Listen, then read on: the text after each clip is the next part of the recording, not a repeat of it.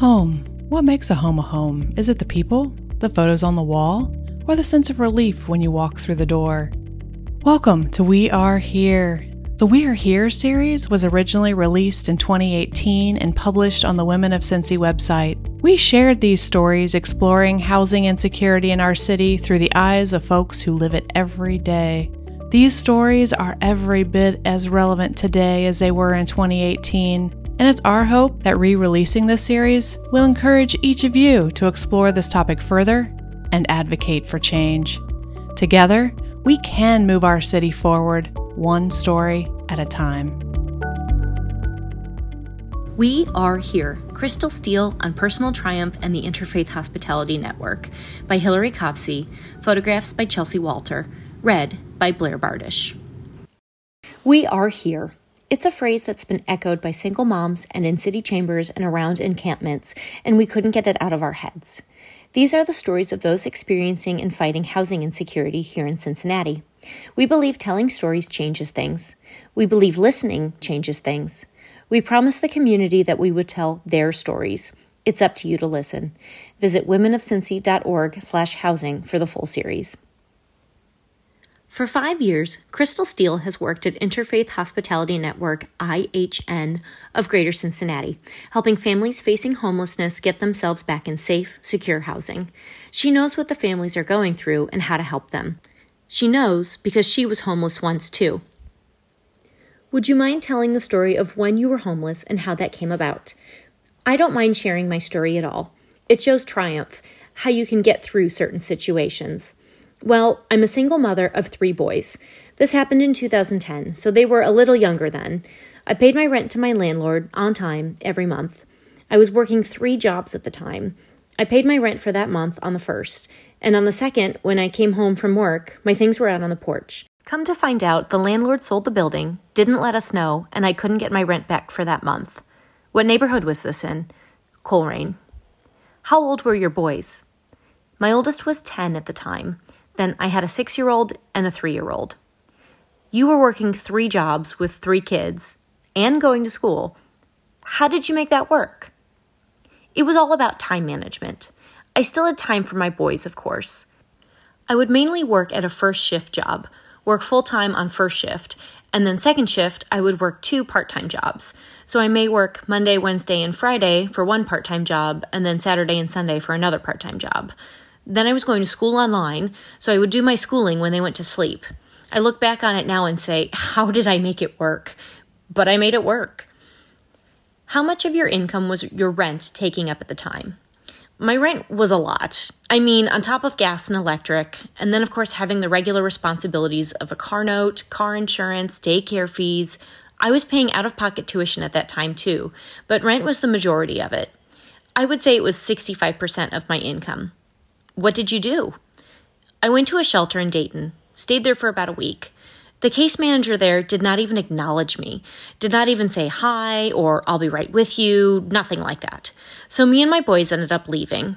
I slept in the car for two nights, and then eventually I went to stay with my mom, who was in a one bedroom apartment at that time.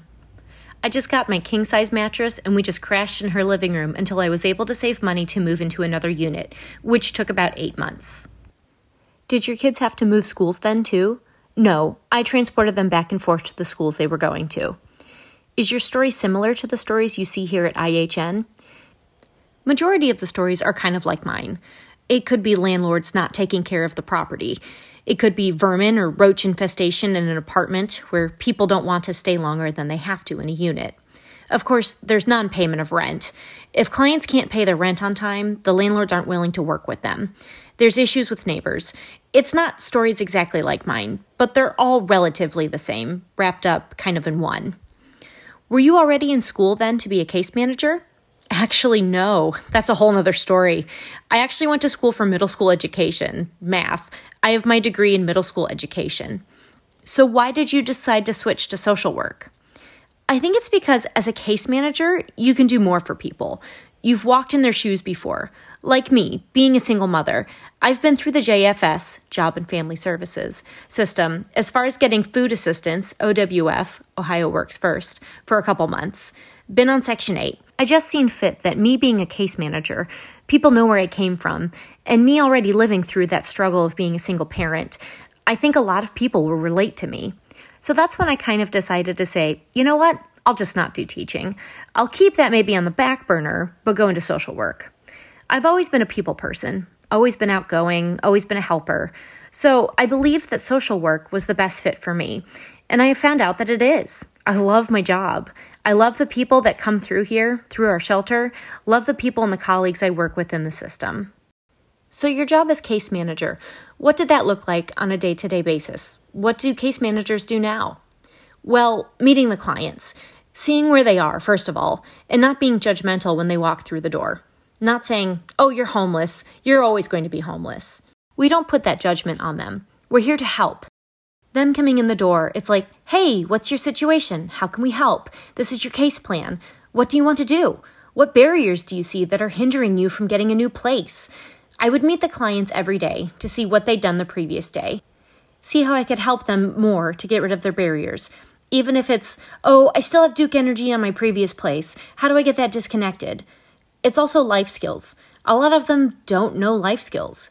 You have to step aside from being a case manager and also kind of be a mentor as well. It's a lot that a case manager in the homeless system does. We're not just a case manager to get you in and get you out. We want to see what the actual issue was coming in the door. So, when you were working with families, you talked about barriers. What were the barriers they were facing? And what barriers did you face trying to get them help? Good question. Some of the barriers that we see is, like I mentioned before, high Duke energy bills. That's the biggest barrier we see. We try to work with Duke to rid that barrier, but again, that's a hard thing to do with a huge bill. In that case, we do try to encourage people to file bankruptcy, but again, that's a money factor. You need about $1,000 to file bankruptcy. And we tried to negotiate with Duke, like what would that person need to get back on PIPP, where the Duke bill is converted by going to their income and not just a regular average of usage. That's one barrier. Another barrier I see is unemployment or not enough employment. The average minimum wage here is what, 850, something like that? Editor's note: Ohio's minimum wage is $8.30 per hour.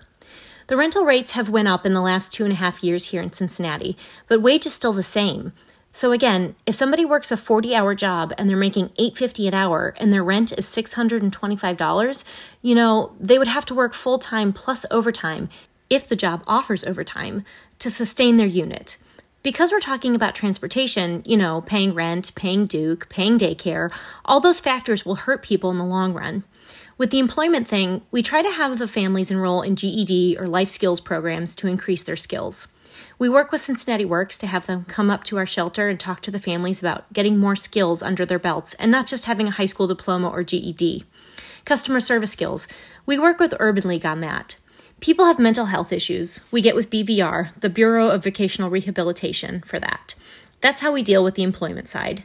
Those barriers are more complex. We have to see what's really causing you not to work. That kind of takes a longer period. But we've had people come into the shelter not having a job and leave having a good $10 an hour job. Another barrier is transportation. A lot of families can't transport their kids to daycare or don't have daycare for the children coming in the door, so they let us know that issue. I want to work, but I have nobody to watch the children. As far as JFS goes, they have to have some kind of employment or be doing some kind of school before they can get daycare. So then that's another barrier. But luckily, coming into the shelter system, we have a connection with JFS where they will provide childcare vouchers to our homeless families with or without employment and without having to go to school. That lasts 60 days. So in those 60 days, we try to help them. Another barrier that hits all the homeless families is evictions. Evictions is a major problem anywhere, but it's a major problem here. Landlords do not want to deal with families or people who have recent evictions. Landlords look for people who don't have evictions in the last three to five years. If you're a family who got evicted from your last place, you have an eviction on your record, so then landlords don't want to work with you. You're deemed as a bad person who doesn't pay their rent. But it could have been a whole totally different reason why you were evicted. I have an eviction record from 2010 when they threw my stuff on the street, and I paid my rent. Back then, I didn't know how to fight for that. I didn't know about housing operation made equal. I didn't know about legal aid. And if I did then, I would have took the necessary steps to either get my money back or them putting me in a new place right then and there. but I didn't know that. Well, how would people learn that without going through it? Right, that's the thing. Unless you actually go through it, that's when you say, What resources do I have now? Now, you have in the palm of your hand, holding her phone, your encyclopedia, as I call it. You can go to Google and say, What do I do if this happens? But back in 2010, that wasn't a thing. It was, let me go to the Cincinnati Library and sit there with three kids and look up how I can do all these things. And on top of that, work three jobs and still do school. I didn't have that time or effort to put into that. But yeah, those are the top barriers that we see. And convictions, you know, having a record is another one that, again, landlords don't look past, don't want to deal with that. So, how do you get past your eviction record? It's still on there. I ended getting on, I can't remember what the website is called, but where it shows all the foreclosed buildings and things. That's how I finally told my next landlord okay, the place I was living was foreclosed on, and here's proof that it was foreclosed. Again, he was sympathetic with me, and he ended up letting me rent from him. I stayed for five years at that place. You found a sympathetic landlord and did some research. If either of those things hadn't happened, then I'd probably still have been with my mom. What about the families you work with now? Are there other ways for them to get past eviction records? We usually coach families when they come in the door to see if they can get a letter from their previous landlords stating why they left. If it's non payment of rent, get something from the landlord saying you were unable to pay your rent. You want somebody to be truthful to the next landlord and say, Oh, you got this eviction. You're deemed a person who doesn't pay their rent. If you get a letter from the previous landlord to explain, this tenant was in my unit for six months, paid their rent on time, but then came on hard times and couldn't pay the rent things of that nature, then we can kind of coax the next landlord. You know, this person went through hard times, they're working, we'll help them pay their rent. The housing programs that we have here available, we can be their safety net from here on out. But some landlords don't like to hear that, and then we usually go to our second chance landlords. There's a few in Cincinnati that we deem second chance landlords because that person is like, okay, I'm going to overlook the past. You're going to start brand new with us, and you can move forward paying your rent. Luckily, Interfaith has an aftercare program. So if you've already been through the shelter system before, you can call our aftercare case manager. If you're having a crisis where you can't pay the rent, you can call him and he'll assist you in paying your rent so you won't be homeless again. There are programs and resources out there now, but some resources require you to have employment too. So, you know, that can be another barrier for the aftercare part of it. If you lost your job, then you can't pay your rent, and the resources are saying you have to be employed before we can help. How long do people typically stay at the shelter? Our length of stay is usually 30 days. That would give us 30 days to work really hard to try to get people employment if they don't have it. Childcare, try to negotiate with Duke, finding new landlords, finding childcare near the place they want to live, giving them resources near the place they're living. It's a really intense 30 days. But the most the people will stay, depending on barriers, depending on their past, as far as convictions, employment history, things like that, is usually 60 days. Some families are tougher than others. We just work with them. Slow and steady wins the race sometimes. I noticed on your annual report that more than 90% of families that leave the shelter end up staying in stable housing. Within what time frame is that statistic? It's usually within a year. We go by recidivism. So if people leave and then come back to the shelter within 2 years, that's recidivism. Can you put that into perspective compared to other shelters? How do you keep families in housing?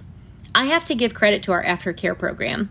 If we didn't have the aftercare program, we wouldn't be able to keep the people in housing. That aftercare case manager will be like that safety net. If they need more resources, more life skill training, that case manager is there to say, hey, you're not alone, or I'll send you here, or go here to get more budgeting, because that might be an issue. And then you said there's also money for rent assistance. Yeah, so through our aftercare program, we do have funding. It's based on a yearly contract. We get a certain amount of money every year. Other shelters also have aftercare programs. Ours is we try to go above and beyond, past the budget that we usually have. Sometimes we run out of money, but we point them in the direction they need to go to get that rental assistance. Is that state or federal money? Local? One of the aftercare programs is City of Cincinnati through the Human Services Fund. Then Strategies to End Homelessness give us money to help with aftercare as well. The other thing I noticed in your reports is that your family's helped doubled from 2015 to 2016. Why did that leap happen? Well, for the past couple of years, we've been doing what's called a summer surge. This was recommended by Strategies to End Homelessness and a couple of other shelters here in Cincinnati. We see a spike in homelessness for families in the summertime. The reason being is because kids are out of school. There's nice weather, families that they're doubled up with are more amped to push them out. So we see this spike in the summer. So Interfaith and Bethany House, we do the summer surge. We take extra families in the summertime. That's where the increase is. We serve four additional families here at Interfaith over the summer. Normally, we only serve eight, but during the summer, between June and September, we take four additional families. And, you know, that's rotating, getting them in, getting new people. It's a revolving door. What would those families have done without you taking all the summer surge? Anybody facing homelessness will call the CAP line. People still call now, and our shelters are full. They would just have to stay doubled up with families and friends until a space becomes open in the shelter system. They would just keep calling the CAP line, no telling when they'd get in if we didn't have the summer surge. How often are your shelters full? Oh, all the time. The only time we see that a lot of families are not consistently coming in is usually around income tax time. But when that money's gone, that's when the floodgates open. Do you all keep track of how long families have waited to get into your shelter? We don't. What can people do to help? What could the city or county or random person do? It all boils down to housing. If we had enough affordable housing here in Cincinnati, then a lot of families would be able to afford their housing. And increasing wages would help tremendously. Do you see threats that could decrease the supply of affordable housing further? I'm all about small business, but it boils down to people wanting to start a small business, have a small business, and then that takes away from housing. Like how ODR is building all the businesses downtown you know, they're kind of moving people out of their housing, but not helping them with relocation. If they are moving them out of their units, then help them with relocation. Let's talk about kids dealing with housing insecurity. How does all of this affect them? Luckily, we have a child enrichment program here. Our child enrichment program coordinator kind of keeps the kids busy with activities. Summer camp just ended last week for the kids that are in school. A lot of parents and people in the community don't know the effects it has on a kid. You know, one day you're in your own room, you're playing with your toys, and the next thing you know, you've got to pack up and move. So, where's my toys? Where's this? Where are we going? It does affect a child. From my personal experience, my boys were affected because, you know, they would go to school, but they would act out in school because they didn't have their own room to have their own privacy. We were in the living room seeing each other every day. We all have to compromise on what we want to watch. So, yeah, it plays a different role for the children because it's like, did I do something wrong? What did I do? It comes back down on the kids to feel like they have done something for mom or dad to lose their place. But I think it's a conversation parents need to have with kids. I sure enough had that conversation with my boys. I knew they understood after that. After that, they didn't act out in school. They understood the situation. We still went to the movies, we still went to the park. It's just that one little crutch in life we had. And now they're honor students and they know that the, the lights are off. Hey, mom didn't have the money to have the lights on, but it'll be on. Let's just have some candles. Let's just sit and tell stories or play games or whatever. That must be a hard place as a parent to explain a situation like that to your kids in the first place. It's definitely hard. You feel like you failed as a parent. Man, I got my children in this situation. I'm supposed to be the protector of them, and nothing happening to them, and keeping a roof over their head, and keeping food in their mouth. Yeah, it was hard for me to have that conversation, but I felt I need to have that conversation because I didn't want to keep it from them. Some kids think, okay, was I too loud in the place? Is that why we had to move? That's what my one son said. Were we too loud? Is that why they kicked us out? And I'm like, No, it wasn't that. That's when I felt like I had to have that conversation with them. Does that ever happen to families? To have a landlord not want to deal with kids? They won't outright say it, but us being in this business for so long, I see it. When you ask, I have this family that's looking at one of your units and they really like the outside, is there a way they could come see it? Oh, sure, we could schedule an appointment. And then when you have the kids with you and they're like, okay, so how many kids? How many dependents are there? If you say it's more than what he or she sees at the moment, then that's the turnoff. Well, I have other applicants, so you can put in an application with a $40 late fee and I'll get back to you. I think landlords do screen out how many kids are in a household. We do see a large family through, and it's hard to house a large family. And if we're talking about affordability, if we're talking about a family that has four kids, you know, they'll need a three bedroom.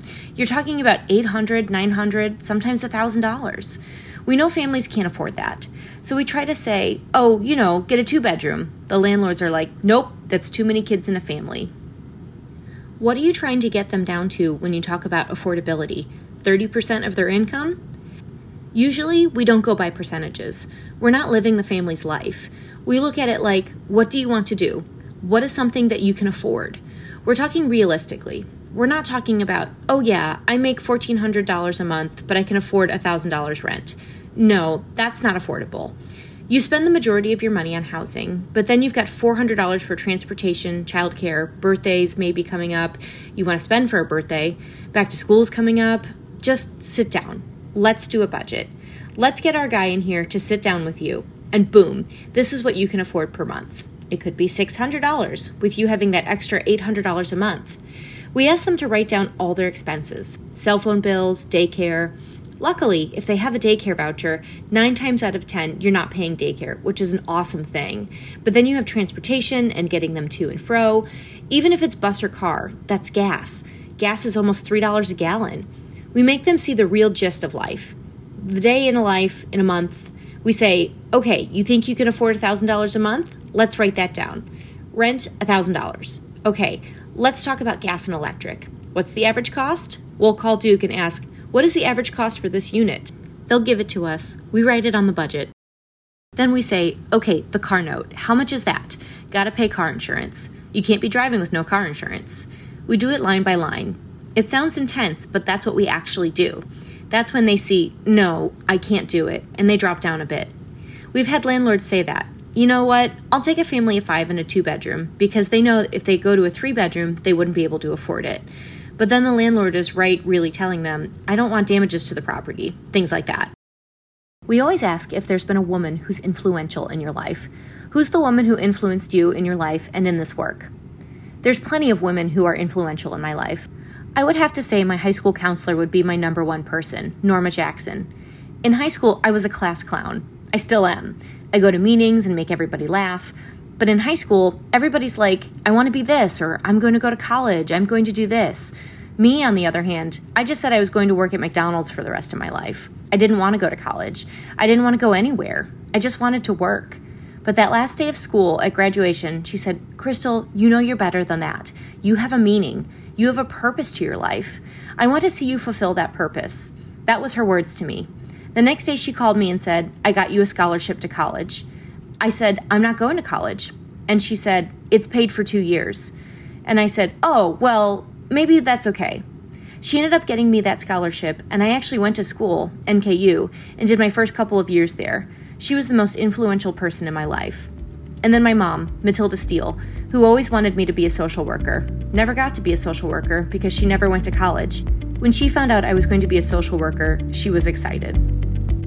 Thank you for listening to We Are Here Housing Insecurity in Cincinnati.